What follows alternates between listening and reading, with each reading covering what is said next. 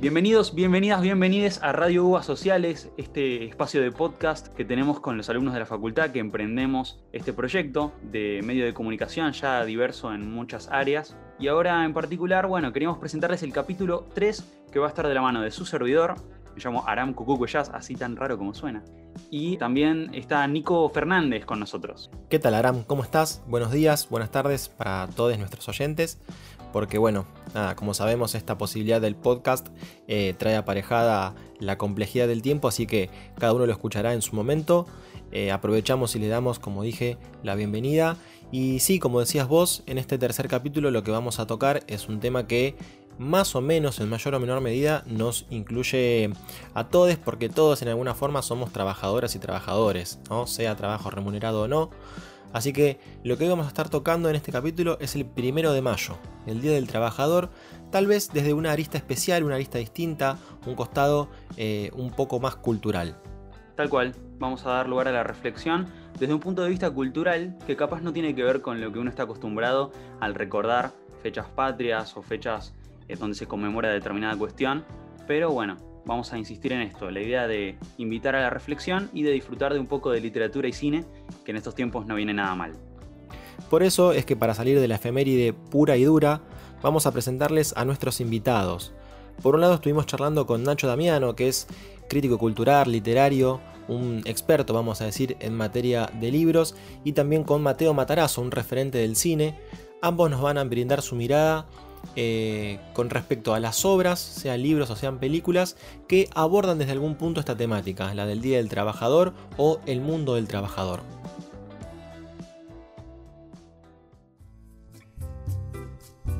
En el marco del primero de mayo, como bien saben, se conmemora el Día Internacional del Trabajador en homenaje a los mártires de Chicago, estos sindicalistas anarquistas que habían sido ejecutados en 1886 por participar en las manifestaciones pidiendo la jornada laboral de 8 horas. Eh, ¿Se acuerdan con el lema de 8 horas de trabajo, 8 horas de ocio y 8 horas de descanso?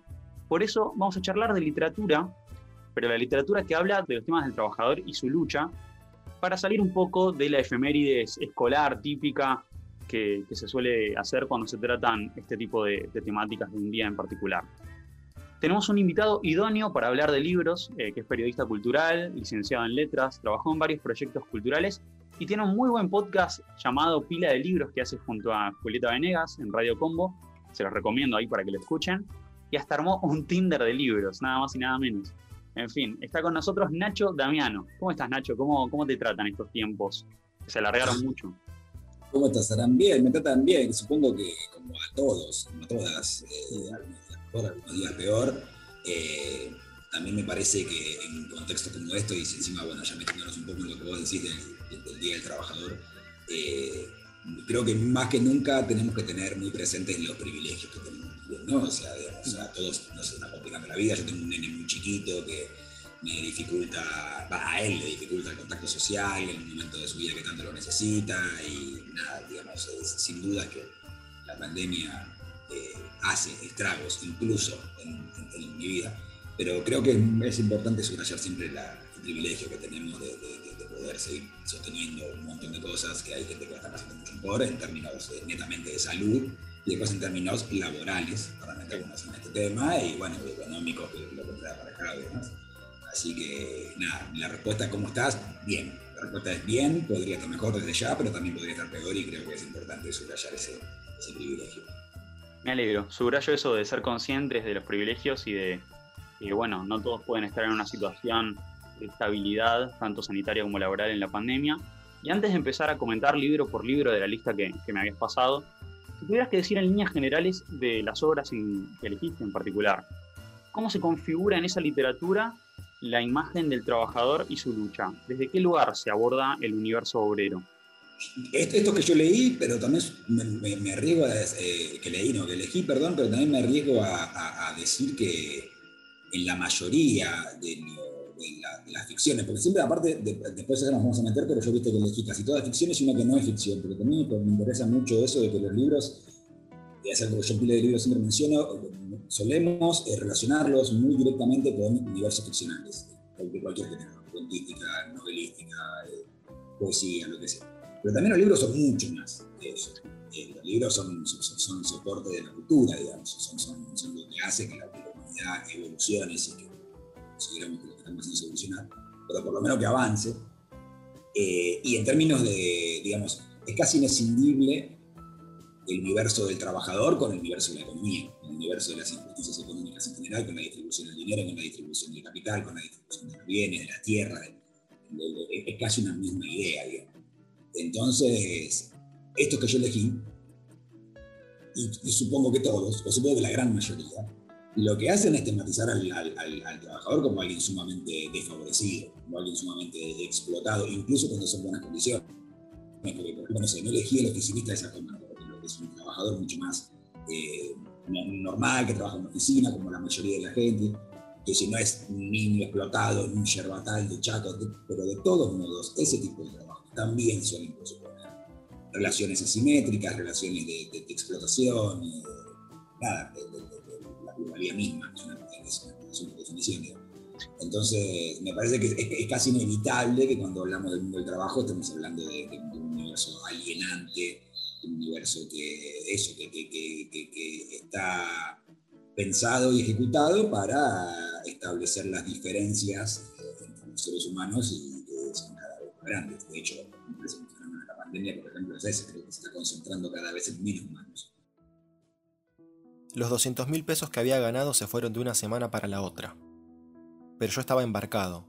Iba a mi casa a la madrugada solamente para dormir.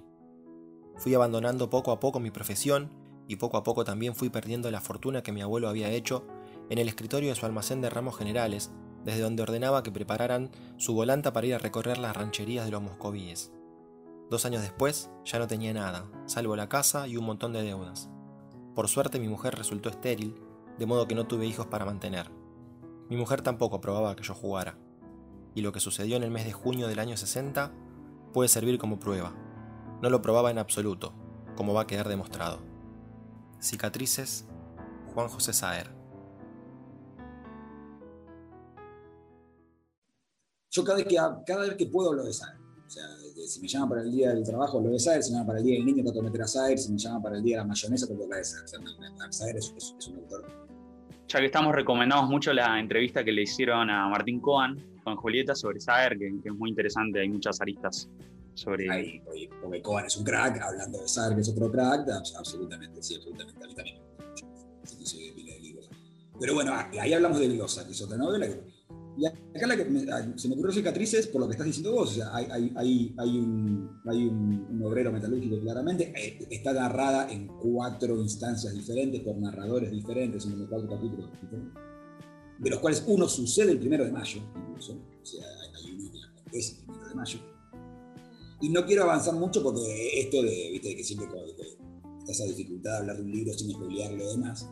Pero básicamente todo lo que sucede, sucede por el enorme, la enorme frustración que tiene en sus espaldas un, empleado, un obrero concretamente en este caso, por la vida que lleva, por la vida que tiene. Y la vida que tiene es, eh, eh, es, inherente a la forma de trabajo. Quiero decir, no es que él es particularmente explotado o él es particularmente maltratado o su patrón es particularmente sádico. No, justamente creo que lo que Ser nos dice en este libro es que no hace falta. O sea, la, la relación asimétrica de poder entre patrón y obrero siempre presupone esa especie de pisoteo, de humillación. Me tembló el alma.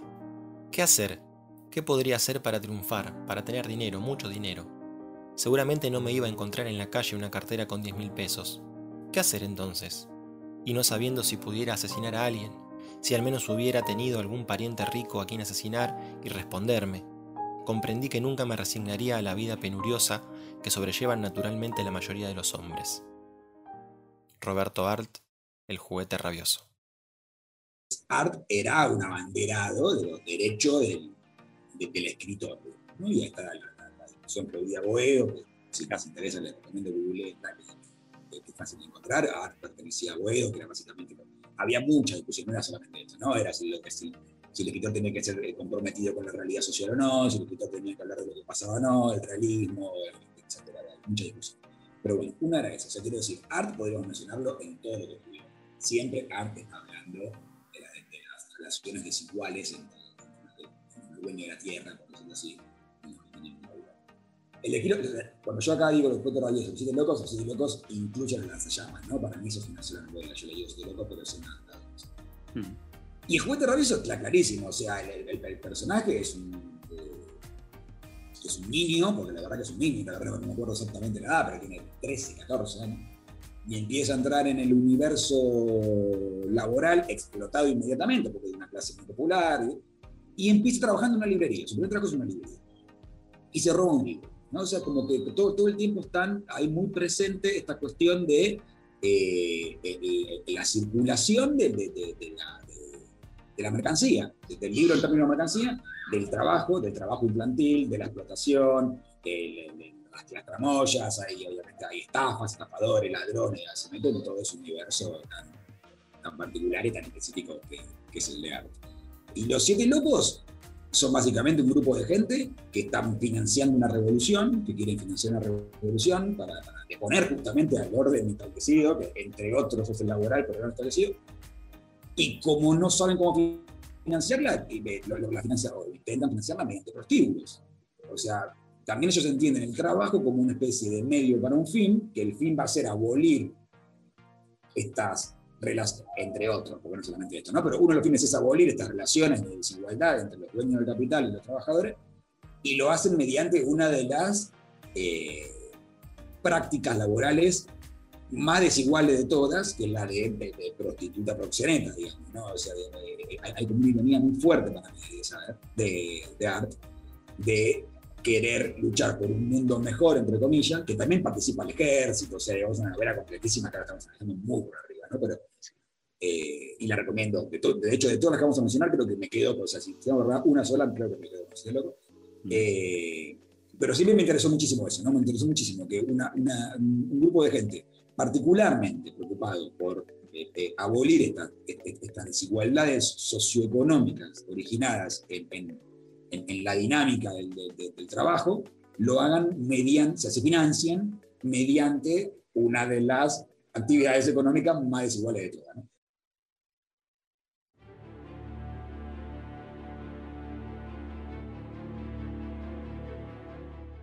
Será la poda del árbol humano, una vendimia que solo ellos, los millonarios, con la ciencia a su servicio, podrán realizar los dioses asqueados de la realidad, perdida toda ilusión en la ciencia como factor de felicidad, rodeados de esclavos tigres, provocarán cataclismos espantosos, distribuirán las pestes fulminantes. Durante algunos decenios el trabajo de los superhombres y de sus servidores se concretará a destruir al hombre de mil formas, hasta agotar el mundo casi, y solo un resto, un pequeño resto, será aislado en algún islote sobre el que se asentarán las bases de una nueva sociedad. Los Siete Locos, Roberto Arlt.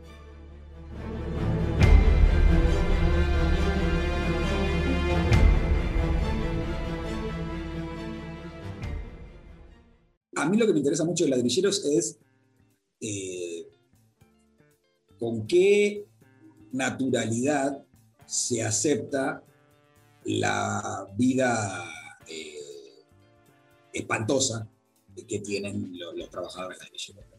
Como ellos mismos, la, gente que fabrica ladrillos, como ellos mismos no se permiten la discusión, o digamos, también es un libro violento, también es un libro que, me parece que es un libro que descarga ciertas violencias que están originadas en esa angustia, en esa frustración de cómo llevan adelante su vida laboral económica, eh, eh, explota por otro lado, digamos. Pero me parece muy interesante lo que hace Selva de que nunca te lo marca directamente, nunca te dice, esta, son así porque su vida es esto, por parte de los padres son así, digamos, también tienen cosas de generaciones, creo que también Selva está hablando de eh, la suerte que hay que tener al, nacer, ¿no? O sea, hay un estudio que leí hace poco, de casualidad, estaba leyendo otra cosa, pero no me puedo acordar, o sea, no lo algo científico, pero es más o menos así, si lo googlean lo van a encontrar, que no sé, 80% de los niños que nacen en hogares pobres mueren en hogares pobres eh, a nivel mundial. Es realmente muy difícil esa, el, salto social, algo que la Argentina tenía en la segunda mitad del siglo XX, en gran medida por el peronismo, y si querés, nos metemos a hablar de trabajo de, otro punto de vista. Pero esa especie de perpetuidad de que, una, de que un niño, de, la, suerte que tenemos cuando nacemos, quiero decir, vos naciste en una familia que naciste, con las posibilidades que naciste, fuiste la digamos, tu vida es tu vida, con todas sus aristas, porque sí. O sea, vos podés haber nacido en Noruega, o podés haber nacido en Nueva Delhi. Y naciste, entonces, ¿por qué naciste? ¿Por qué tenés las posibilidades que? Y creo que Ladrilleros habla muy bien de eso. Habla muy bien de eh, el grado de alienación que tenés, o sea, digamos, si vos naciste en, un contexto desfavorable, primero que es probable que tengas menos herramientas para reflexionar, ¿no? O sea, lamentablemente primero creo que sea más. Pero si las tuvieras, creo que también hay algo que funciona en tu cerebro para de alguna manera impedir esa reflexión, porque si te pones a reflexionar, te, te, pegas un tiro. O, sí, naturalizás tu situación. Cuando Lo tenés que naturalizar, no te queda otra. Porque si no te transformás en un revolución, en un asesino serial, o salís a matar diputado o te pegas un tiro. Entonces, me parece que Selva trabaja muy bien eso. Trabaja muy bien el cómo experimentan eh, estas instancias de frustración y de angustia que venimos mencionando, quienes las viven sin, sin digamos, reclamar mucho porque saben que sería, sería más frustrante aún. Tamay hacía changas en la época de la cosecha en los algodonales, el resto del año en lo que se presentara, carga y descarga de materiales de construcción, tendido de alambrados en el campo, poda de árboles en el pueblo, ayudante de albañil. Iba y venía de un trabajo a otro sin interés en buscarse algo fijo. Cuando Celina le decía que se anotara en la municipalidad, siempre estaban tomando gente y ese sí era un trabajo seguro para toda la vida. Él ponía excusas, y si ella insistía, terminaban peleando. Tamay diciendo que él nunca sería mencho del gobierno, que él estaba para otra cosa, que era un pájaro libre, y se iba dando un portazo a sacarse el enojo en algún bar. Ladrilleros, Selva Almada. Y para ir cerrando, vos también elegiste a otro escritor muy crítico de, su sistema, ya desde el lado de la ficción, Franz Kafka, que con su libro clásico La Metamorfosis y con otros también, El Castillo, por ejemplo, hace una crítica exhaustiva de, la burocracia ¿no? en la que estaba sumergido él. En esta historia clásica, muy, muy reconocida, donde Gregorio Samsas despierta convertido en un insecto, lo primero que piensa el insecto despierto es que, ¿cómo voy a justificarle a mi empleador que no puedo ir a trabajar porque estoy convertido en un escarabajo? Eh, tiene como un vínculo interesante con la temática del primero de mayo, ¿no? Absolutamente. O sea, la, traducción literal de lo que dijiste vos es, es eh, cuando se despertó, se despertó transformado en un espantoso bicho. Esa es la. Sí. así está escrito en alemán, eh, lo primero que piensa es que le voy a hacer a mi empleador. Y todo el tiempo, incluso cuando se está muriendo, porque bueno, digamos, eh, para mí esto, esto del spoileo tiene un límite, ¿no? Si el libro está escrito hace más de 90 años, se puede spoilear. Sí. cuando se está muriendo el bicho, piensa en de dónde va a sacar la familia el dinero, porque él era el sostén de la casa, o uno de los sostén de la casa. O sea, incluso en un momento, que trasladémoslo, ¿no? No hace falta estar cometido un bicho, uno puede estar enfermo de otra cosa. No está la mentalidad puesta en cómo me curo, qué problemas, se acaba mi vida, se está acabando mi vida, digamos. Sí, sí. Sino que de dónde van a sacar los recursos materiales, mis allegados, mis sobrevivientes, digamos, porque yo ya no puedo trabajar. O sea, me parece que hay una crítica al mundo del trabajo en la metamorfosis. La, metamorfosis es básicamente una crítica. De hecho, el empleador de, de es un personaje que no está, pero está, es un personaje sin estar. Todo el tiempo en medio que se habla de él, está dando vueltas, qué le va a pasar, no que llame, si llama, decirle esto, habla con la hermana, llamarlo vos. O está presente todo el tiempo. Tema, está presente todo el tiempo de cómo le explico esto a mi empleador. Eh, y Kafka, que no es ningún gil, digamos, eh, muy estudioso de, la Torá incluso, yo creo que deliberadamente le asigna al empleador un espacio simbólico que suele estar asignado a Dios. Esa ubicuidad, esa omnipresencia, esa omnipotencia, esa, esa teleología, ¿no? Eh, eh, es el fin último. El empleador es como el fin último. O sea, el, motivo de mi vida es para trabajar para este tipo. O sea, yo existo para trabajar para este tipo. Para e, e, ese es el, motivo por el cual estoy vivo. esa es la función de mi vida, ese es el sentido de mi vida. Que suele eso, yo de la China va Dios o, una ideología o Kafka se lo, se lo asigna ni siquiera al mundo laboral, al empleador específico.